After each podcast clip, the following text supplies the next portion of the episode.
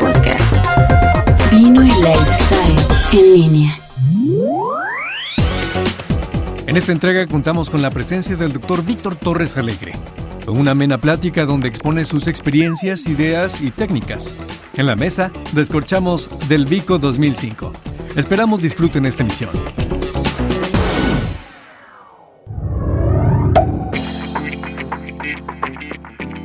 Bueno amigos de Vinísfera, una vez más nos encontramos en la mesa de las disertaciones con el gran gusto de compartir la plática, puntos en los que vamos a estar de acuerdo, puntos en los que definitivamente nunca nos vamos a poner de acuerdo, una buena botella o dos, y los temas que ustedes tengan a bien sugerirnos, ya saben, el correo eh, está a su disposición. Podcast arroba. Carlos Valenzuela, ¿qué tal? ¿Cómo estás? Hola Álvaro, hola amigos de Vinísfera. Eh, muy buenas tardes a todos. Y en esta ocasión también nos ponemos de manteles largos con la presencia del maestro Víctor Torres Alegre. Muy buenas tardes. Buenas tardes.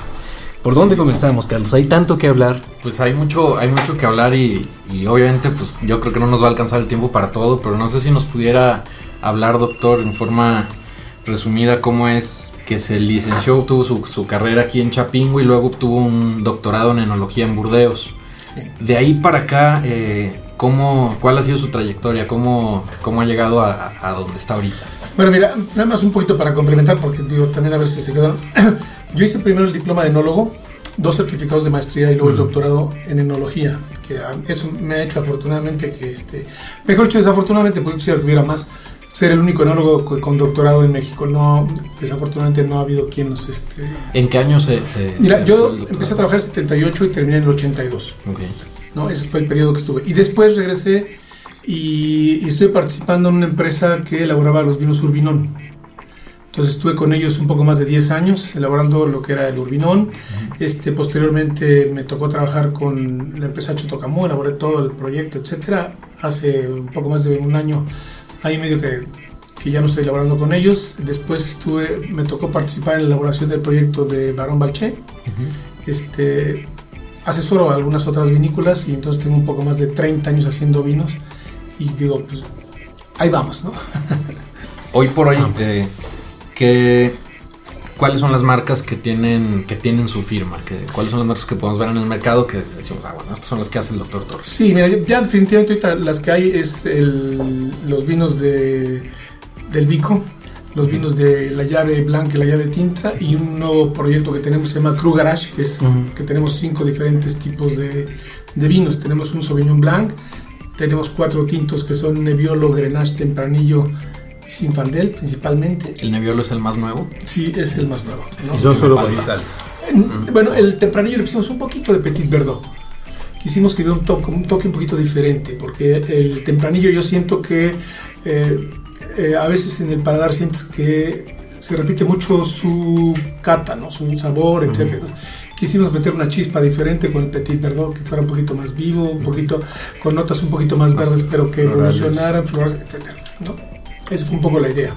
Ahora que nos vamos metiendo un poco a esta parte como más técnica y de investigación, como sabemos, o, o por ahí en alguna página, no me acuerdo en cuál, pude ver que eh, usted, bueno, planteó una teoría ya hace mucho tiempo sobre la vinificación de los vinos blancos, en la que cambiaba la temperatura de fermentación de 10 a 18 grados, ¿no? Así es. Hace ya 20 años o Ya más. 30. Ya 30 años. Sí. Y usted desde ese entonces, ahí todavía se vinificaron y se siguieron vinificando este, por mucho tiempo, digamos a 10 grados, pero usted desde ahí empezó ya.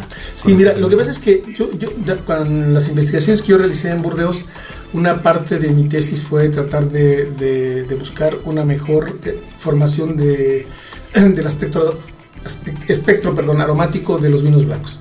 Y entonces nos dábamos cuenta que cuando fermentábamos en vinos, los vinos, perdón, a temperaturas más frías, se elaboraban más compuestos, pero cuando el vino tomaba la temperatura ambiente, inmediatamente se perdían. Más volátiles. Así es. Entonces, entonces resultó que resultaba que era un poquito complicado tener un vino muy rico en un principio y había que conservarlo en frío, pero lo embotellabas y en ese momento perdía todo, porque cuando abrías la botella, si no estaba a esa temperatura, se perdía todo.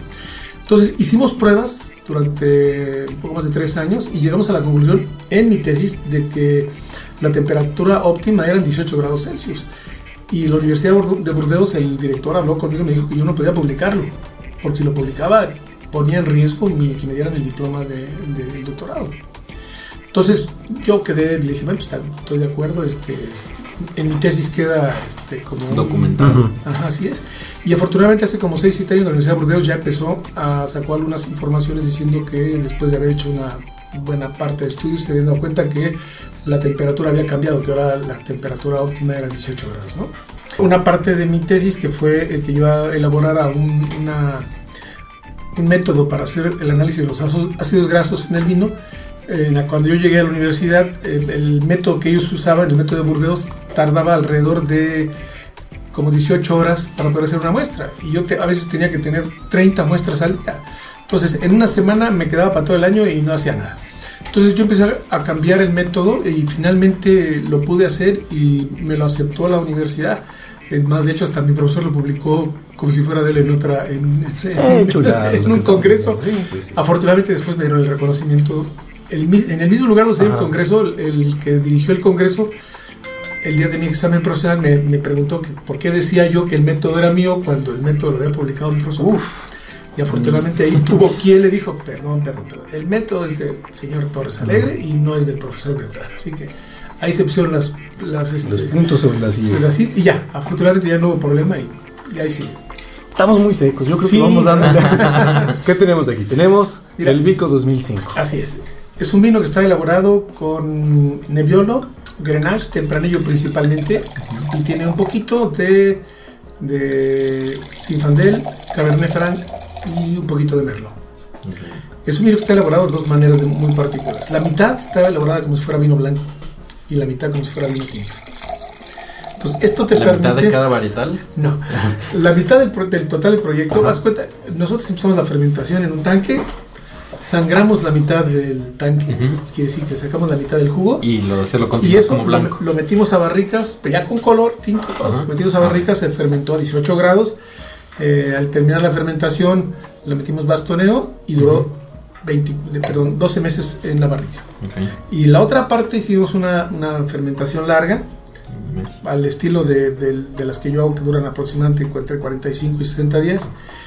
Le pusimos un poco de microoxigenación y un poco de maceración enzimática, que son los procesos que yo estoy llevando a cabo ahora.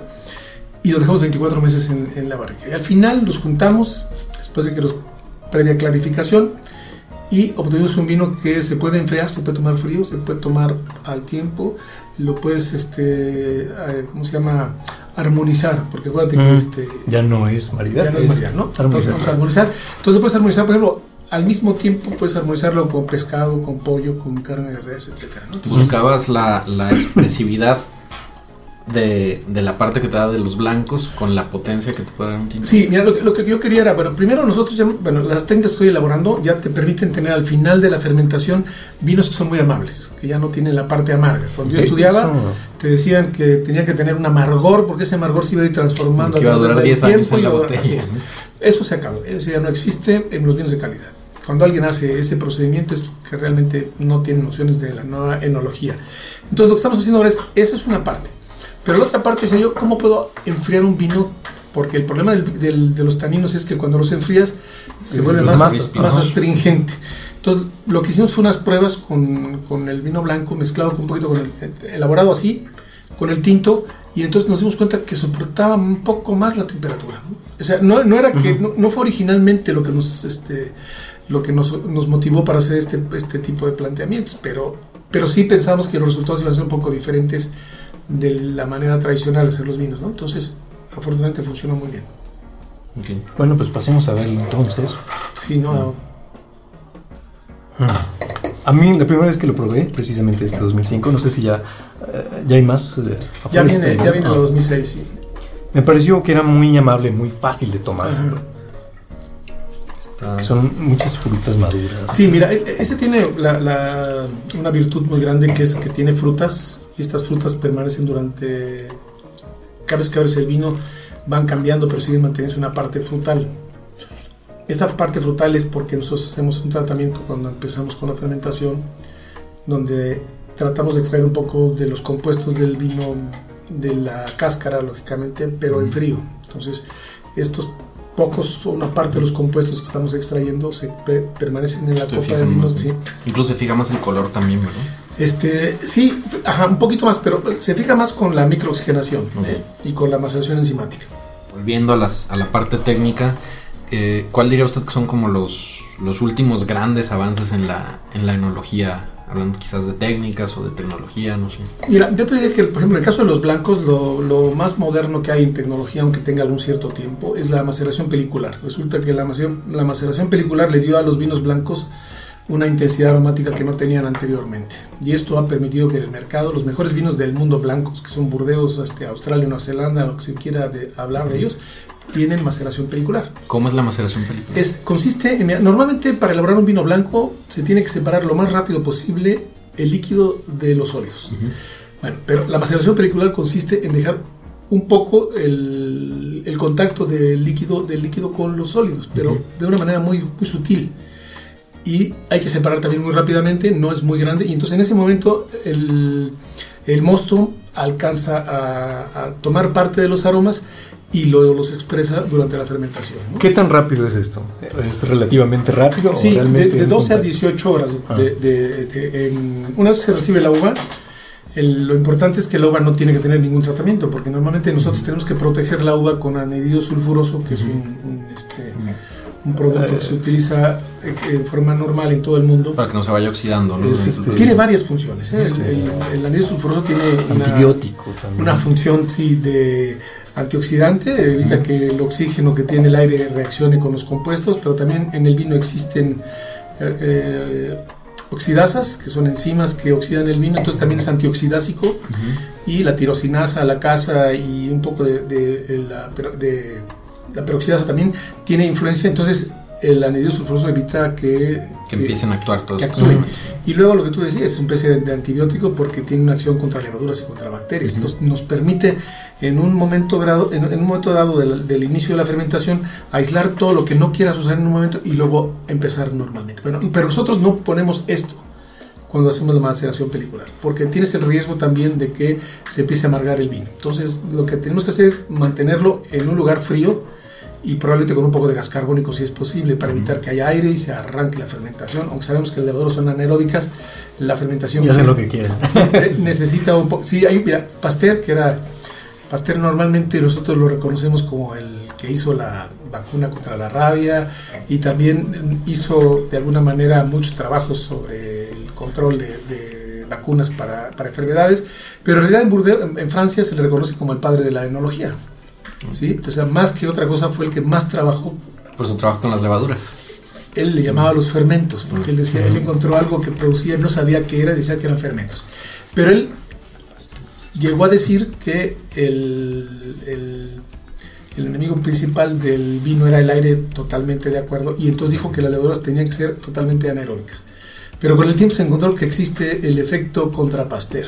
Y ese efecto es que la levadura necesita un poco de oxígeno para poder formar unos esteroides, que es el ergosterol, que es un producto que de alguna manera te ayuda a que cuando se está terminando la fermentación y la levadura se está muriendo, en ese momento el ergosterol, como los que hacen pesas, sale a la fuerza y les da un poco Y más sigue. de vida y siguen transformando los compuestos. Entonces son cosas que, que- que- que fueron importantes con el tiempo.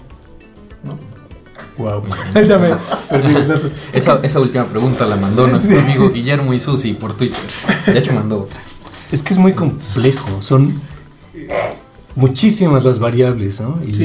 y si a lo mejor una levadura de un origen ah, distinto de otra puede dar un efecto distinto, aunque sea, no sé, no sé cómo decirlo, la, la misma, pues de la misma familia. Claro, todas son serviciales. Sí, sí, mira, el- el- la cuestión aquí es un poquito los aromas que forman, los aromas secundarios.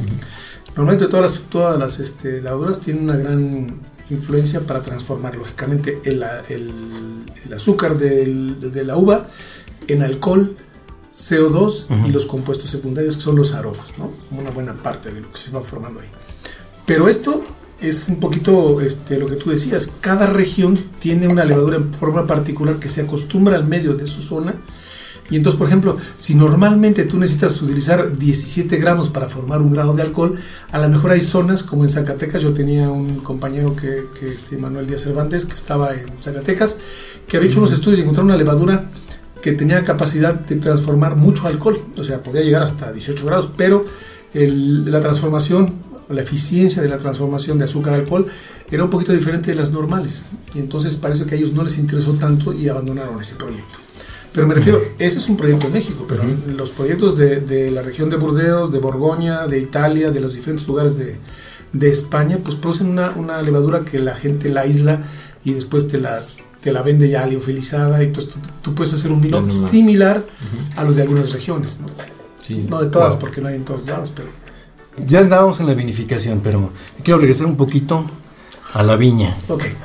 Para todas las líneas que se están produciendo de, de Torres Alegre, ¿es uva propia?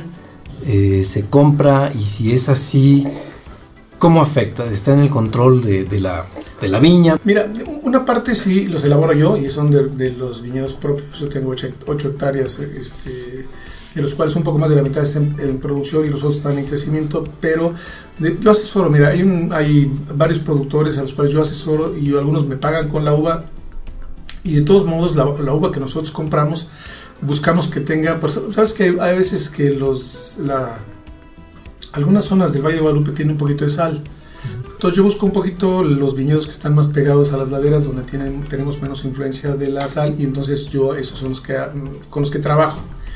Serían, perdón, laderas que dan hacia el mar o del otro lado.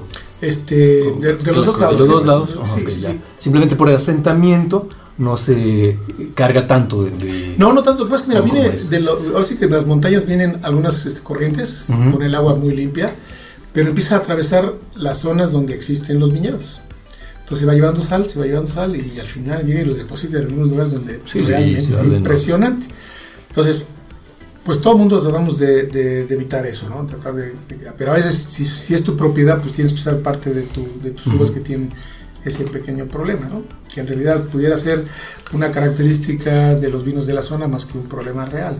Ahora, si me preguntas por qué hay sal, bueno, pues es que la napa freática del, del que existe en uh -huh. el suelo, pues va subiendo cuando llueve, baja la, y ya no baja, ahí sí. se queda, ese es el problema, ¿no? Entonces se va acumulando, más el que viene de las montañas, te digo, que va arrastrando a otros, otros ranchos y al final se acumula principalmente en el centro del Valle de Guadalupe.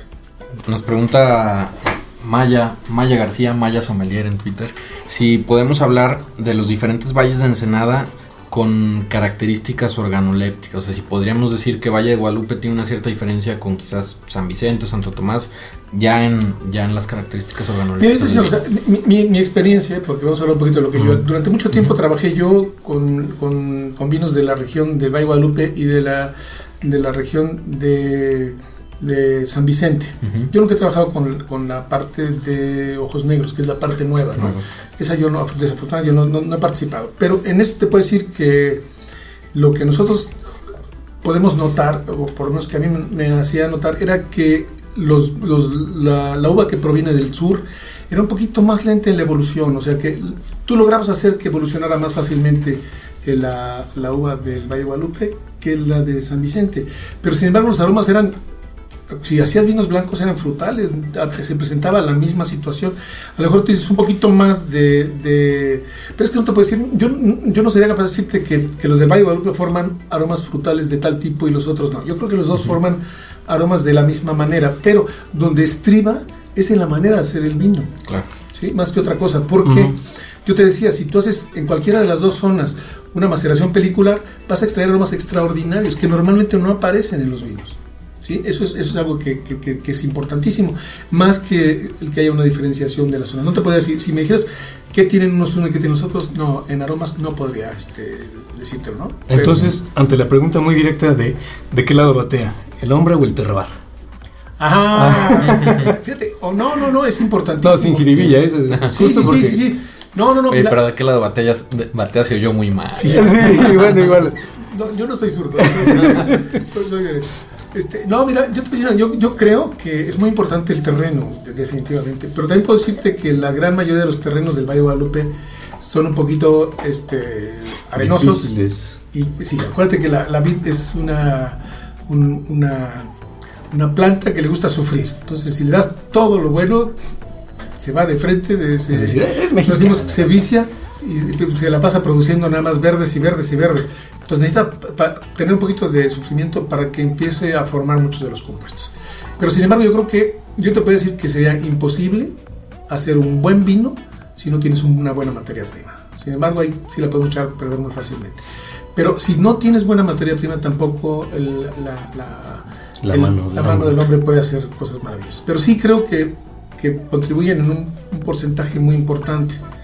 Pero sí creo, mira, yo te voy a decir probablemente que el, el 40% es de la uva y el 60%, bueno, no, mejor me exagero un poquito.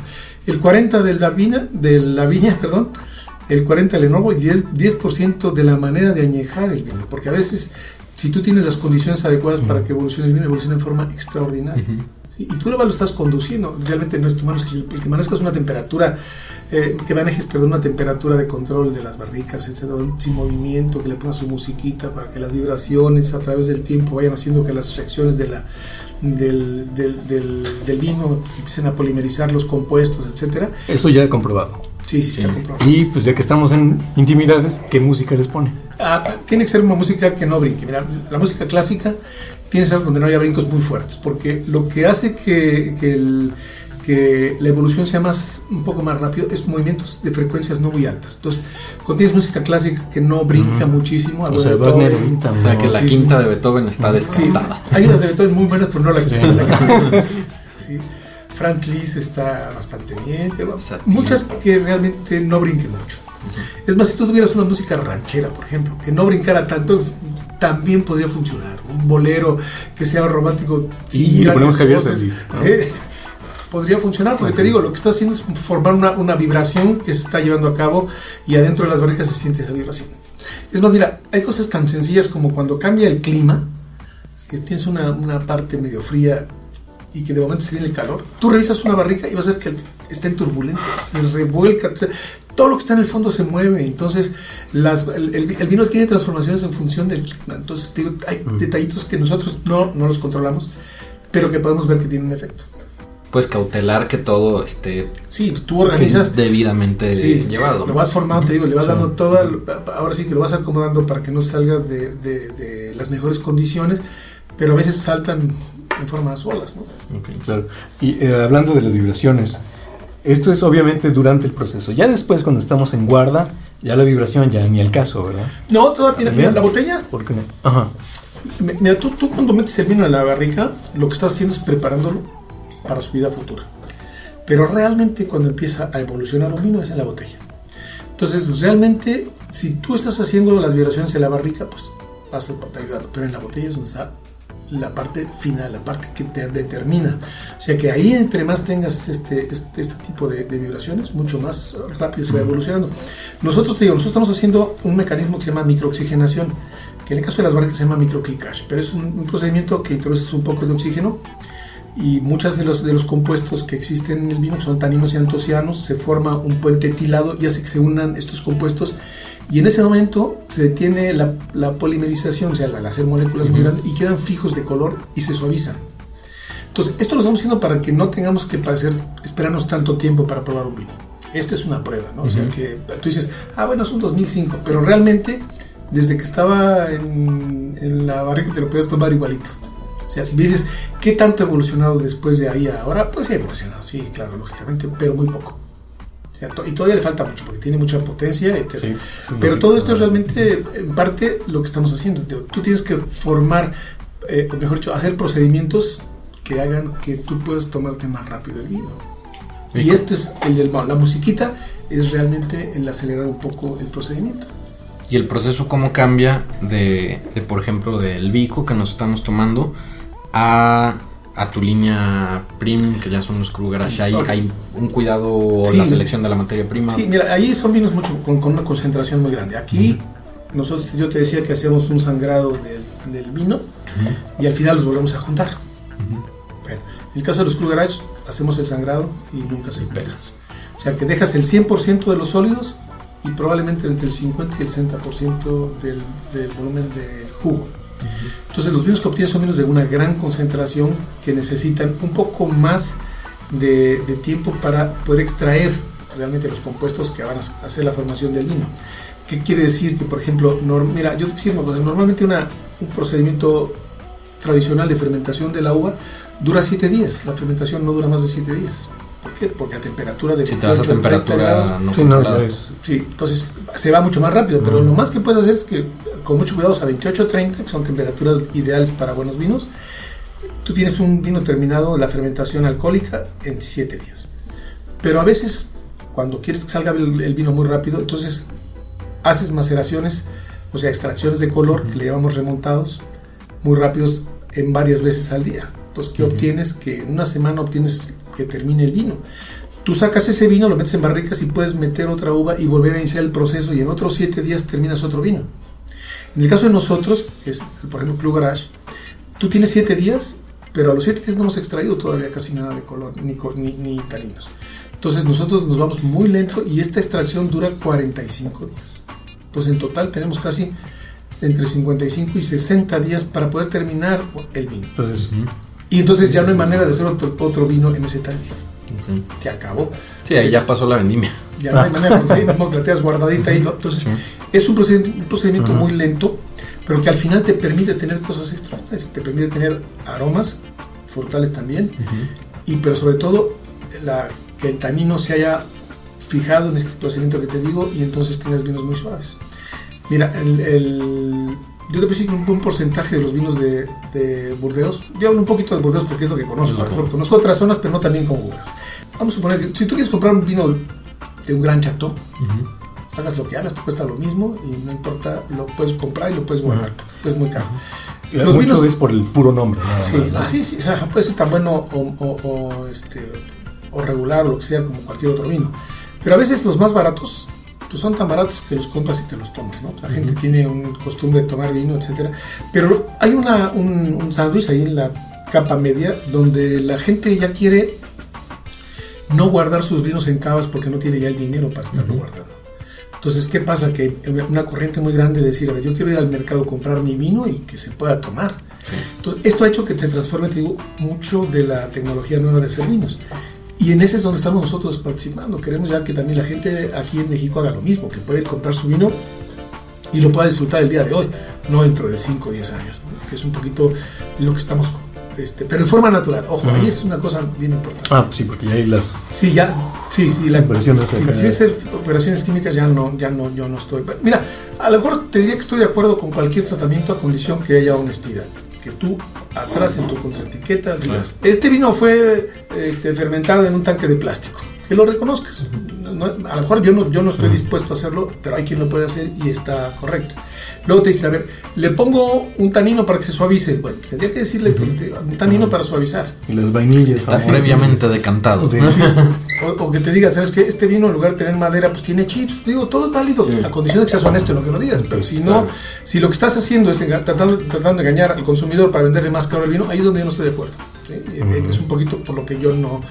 Pero sin embargo te puedo decir que muchos de la, de la- del tratamiento que llevan los vinos, desafortunadamente, pues son, tú tienes el reflejo al siguiente día, tienes dolor de cabeza claro. terrible, que dices, hijo, ¿qué fue lo que tomé? ¿no? Y creo que también ahí es a veces donde se rompe esta cadena de que se nos olvida o, o se le olvida a una parte de, de la cadena productiva que el vino sigue siendo un producto del campo, ¿no? No tiene por qué ser, por qué romper con esta honestidad que viene del campo. Sí, y mira, y otra cosa que es bien Eso es importante, bien, bien importante, el vino es un alimento.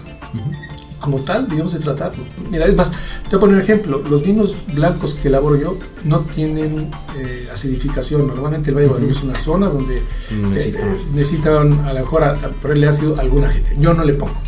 ¿sí? Yo prefiero que tal como sale la uva vaya al tanque, así se fermente y busco que el, el- que el vino tenga otros aspectos al, al- cuando tú lo degustas para que no te fijes tanto en la parte ácida. Porque resulta que a veces los vinos son tan ácidos que lo único que te fijas es la acidez y no tiene nada más, ¿no? Entonces, yo así, hemos luchado un poco porque, por hacer vinos que, que, que tengan lo menos posible de, de tratamientos, ¿no? O sea, lo más sanos. Doctor, ¿particularmente le gusta a usted meter madera en los vinos? Porque escuchábamos unos comentarios la otra vez que decía, es que siempre hay eh, madera muy presente en, en Torres. Sí, y te voy a decir cuáles. Pero lo que pasa es que ya hay mucha gente que hace otros vinos. Entonces yo lo que dije es, bueno, ¿por qué, tienes que ¿para, qué hacer. ¿para qué hacer un vino que ya todo mundo tiene? Por ejemplo, los vinos blancos casi nadie utiliza madera, ¿no? Entonces, bueno, pues es que ya hay un montón. Tú, puedes ir, eh, tú vas al mercado y encuentras muchos vinos. Pero, pero lo que pasa es que digo, sí, sí es muy importante en cuanto en, en ese sentido. Ahora, nosotros tratamos de hacer algo que, que dure. Un, vino blanco, si no tiene madera, no te va a durar.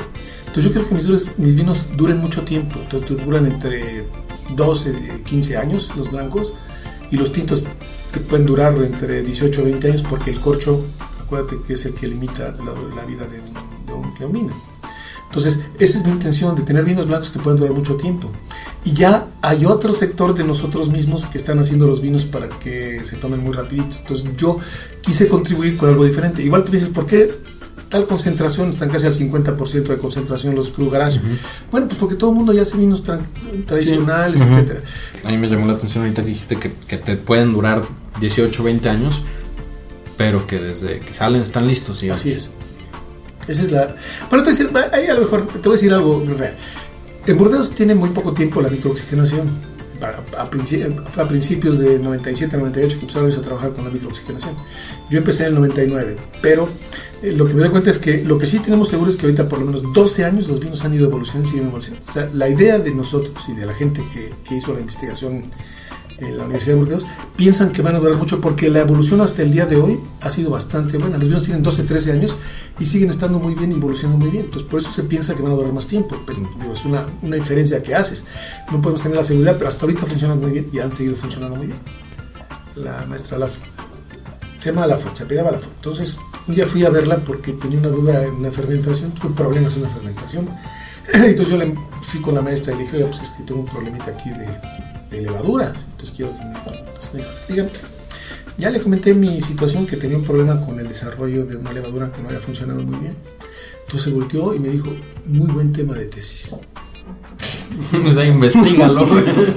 Sí, me dijo, sí. Me dijo, es que en el vino, me dijo así, en el vino no está No todo escrito. hay muy poquito. Ok. Esto es, me dijo, es a ustedes de, de- de investigar. ¿Se podría decir que todo se vale realmente? Claro, siendo honestos en el proceso. No, si no hay una ley realmente No, para mira, hacer. debi- debiera de haber una norma. Yo, yo, yo, yo creo que estamos, de hecho, todos estamos conscientes de que debe haber una norma donde ten- tendríamos que, por la cual tendríamos que regirnos todos, ¿no? Pero al grado de que, por ejemplo, de no importar vinos chilenos, por ejemplo, ¿no? Porque la ley en México dice que si tú embotellas el vino en México le puedes poner hecho en México. Entonces ya ese es un problema. Entonces, nosotros de alguna manera, en alguna ocasión me tocó participar junto con el ingeniero Camilo Magoni de, de- de- De sí, la planta de Cheto y, y tratamos de cambiar, creímos, no solamente, digo, estábamos él y yo de los técnicos, pero había otra gente de México que también participó en la elaboración para cambiar las normas, la norma mexicana y también la, la- lo que existía hacia hasta pero estoy hablando de hace 7, 8 años y no veo que haya y no hay nada, de todas maneras. no, ahí se quedó todo igual, no sé, no ha habido alguien, alguien ha de tener una muy- una influencia muy grande para que no se pueda mover eso. Es que es muy difícil ponerse de acuerdo además, ¿no? Sí, sí, claro. Pero sí, tío, yo pienso que, que, este, que aún, eh, o sea, los- re- regresando un poquito a lo que tú dices, que es- todo se permita. No, yo digo que, que hay tratamientos que son que están le- legalizados de alguna manera en Europa y que son permitidos en el vino. Porque si tú haces un vino que lo puedas, se trata de que hagas un vino que lo puedas de- en algún momento dado llevar a Europa, a Estados Unidos, exportarlo, ¿no? Sí, porque si lo que tú quieres hacer es un vino con procedimientos que no están autorizados, tampoco no creo que se me, haga- se me haga que esté justo. Pero yo creo que no, no lo está haciendo la mayoría. Hay mucha gente que nos, que nos escucha que quizás están empezando en todo este tema del vino, que ven los vinos mexicanos, chilenos, este, españoles y no saben mucho por dónde irse, ¿no? ¿Qué le, ¿Qué le recomendarías a esta gente que apenas está empezando y que está aprendiendo sobre vino, sobre varietales, sobre regiones? ¿Cuál sería como tu consejo? Mira, yo, yo siento que, que- que lo que le recomendaría a la gente que está empezando a tomar vino, que siempre pruebe dos vinos. Es una cosa curiosa, pero lo ideal es probar dos botellas de vino al mismo tiempo para que tú tengas en ese momento un comparativo. Una y entonces referencia. tu referencia va a ser decir, ay, ¿sabes qué? Probé un vino, no importa que sea mexicano, chileno, estás iniciando a la gente. Entonces, que pruebes dos vinos y digas, este me, me gustó mucho y este no. Entonces, al siguiente vez vas a probar un vino contra ese y ahí sí te vayas. de alguna manera vas introduciéndote en el vino. Ahora, si me preguntas a mí con la gente que ya sabe, bueno, pues es, con la- ah, ese ya es diferente, porque yo creo que yo soy mexicano, este, realmente me interesa mucho lo que los vinos mexicanos funcionen a condición, lo que te digo, que sea honesta la elaboración de ellos. Entonces sí estamos luchando mucho para que, que eso pueda funcionar. Pero ahí vamos, ¿eh? poco a poquito. Pero sí, sí va por ahí, ¿no? Sí está la gente, o sea, la producción, todo este gremio de productores como que sí están eh, no sé si haya sus excepciones o no, pero sí están caminando hacia esta profesionalización. ¿no? Sí, En definitivamente. Sí, sí, sí. No, no, nosotros vemos una gran cantidad. Mira, ahorita ah, en Ensenada hay aproximadamente 70 vinícolas. Entonces, de esas, una gran, una, una gran cantidad de ellos está luchando por calidad y luchando por lo que te digo, que sea un alimento que se pueda manejar, que, el- que la gente que pruebe un vino no va a tener un resultado negativo al día siguiente, Claro. sino que realmente tenga una satisfacción de lo que está haciendo. A lo mejor tú dices, es que no están tan buenos. No, puede ser que no. Nadie empezamos con vinos perfectos, pero yo creo que ahí vamos todos, ¿no? Luchando, queriendo hacer algo mejor, algo mejor. Pero la condición es que no te vayas para atrás, porque hay veces que un vino, si un vino no te sale muy bueno, pues haz lo que quieras, pero pues no lo saques, ¿no? Digo, no, no envenenes a la gente con algo Sí, que no estás con- sí, hay castillos que no tienen añadas, ¿no? Que, que hay añadas que dicen, pues ni modo, pero no hay vino. Sí, sí, luchar un poquito contra eso, ¿no? Que es un poco difícil. Yo tengo una gran satisfacción. Mira, mi, mayor, satisfacción es, eh, perdón, mi mayor satisfacción es desarrollar algo nuevo. Por ejemplo, tengo un vino blanco que le llamo la llave del tiempo, que tiene 11 años en barrica. Entonces, es un vino que tienes que tomarlo, abrir la botella y esperarte dos horas para estarlo oliendo durante dos horas para podértelo tomar, si no, no vale la pena, porque es un vino que evoluciona impresionante, ¿no? Y tenemos otra llamamos la llave del puerto, que es un vino tipo Porto, que, este, que también lo hicimos con cinco años encimados, cosas que diferentes, porque tratas de, tra- tratamos de hacer algo que, que- que sea diferente, pues, ¿no? O sea, que no sea mucho, por lo menos está haciendo pruebas para cambiar algo de lo que ya existe. ¿Podría trabajar en una vinícola comercial, por así decirlo? Donde Ah. se busca la permanencia de una línea dentro de lo posible, por supuesto. No, ya no. Me- yo tuve, trabajando en alguna empresa comercial, una alimentación que me decía, ya no hagas vinos nuevos. Dice, ¿Cómo que no hagas vinos nuevos? Pues sí, este, lo que a mí me interesa es hacer- desarrollar cosas nuevas. Sí, este ya se vendió, este. Sí, este sí, ya, se no, queda, sí, ¿no? no, ya tenemos trabajos para vender esto, ya no queremos más. No, pues no puede ser. Entonces, sí creo que es importante seguir desarrollando. ¿no? No, bueno, pues muchas gracias, muchas gracias, Víctor, por, por tu tiempo y por darte la vuelta por acá. Qué Y gusto poder poder brindar Salud. con un vino del Víctor. Salud. Siempre es poco el tiempo para hablar de vinos reunidos en torno a la mesa con una buena botella. Por lo pronto nos despedimos y agradecemos su amable atención. Carlos Valenzuela y Álvaro José Gómez les decimos hasta la próxima emisión de Vinísfera Podcast. Envía tus comentarios a podcast.vinísfera.com. Mira, el vino es un, un alimento, tú decías así, un alimento que hay que compartir. Yo pienso que te da alegría y te da todo, pero siempre y cuando lo compartas. O sea, yo no veo tomando una copa de vino solo, sentado. ¿sí? Tiene que ser acompañado siempre. Con un amigo, con mi esposa, con mis hijos, disfrutarlo. Eso es lo que para mí el vino. Es algo que te da alegría, que puedes disfrutar con la demás gente. El, el comentarlo, el decir este me gusta, te hace que, que la gente es- esté eh, un poco más eh, unido, pues en, en familia, o, digo, y- pero que sea con amigos.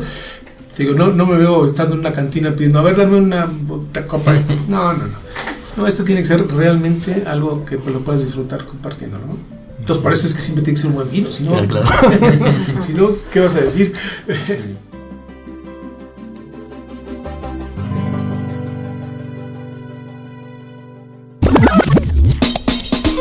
Vinísfera Podcast.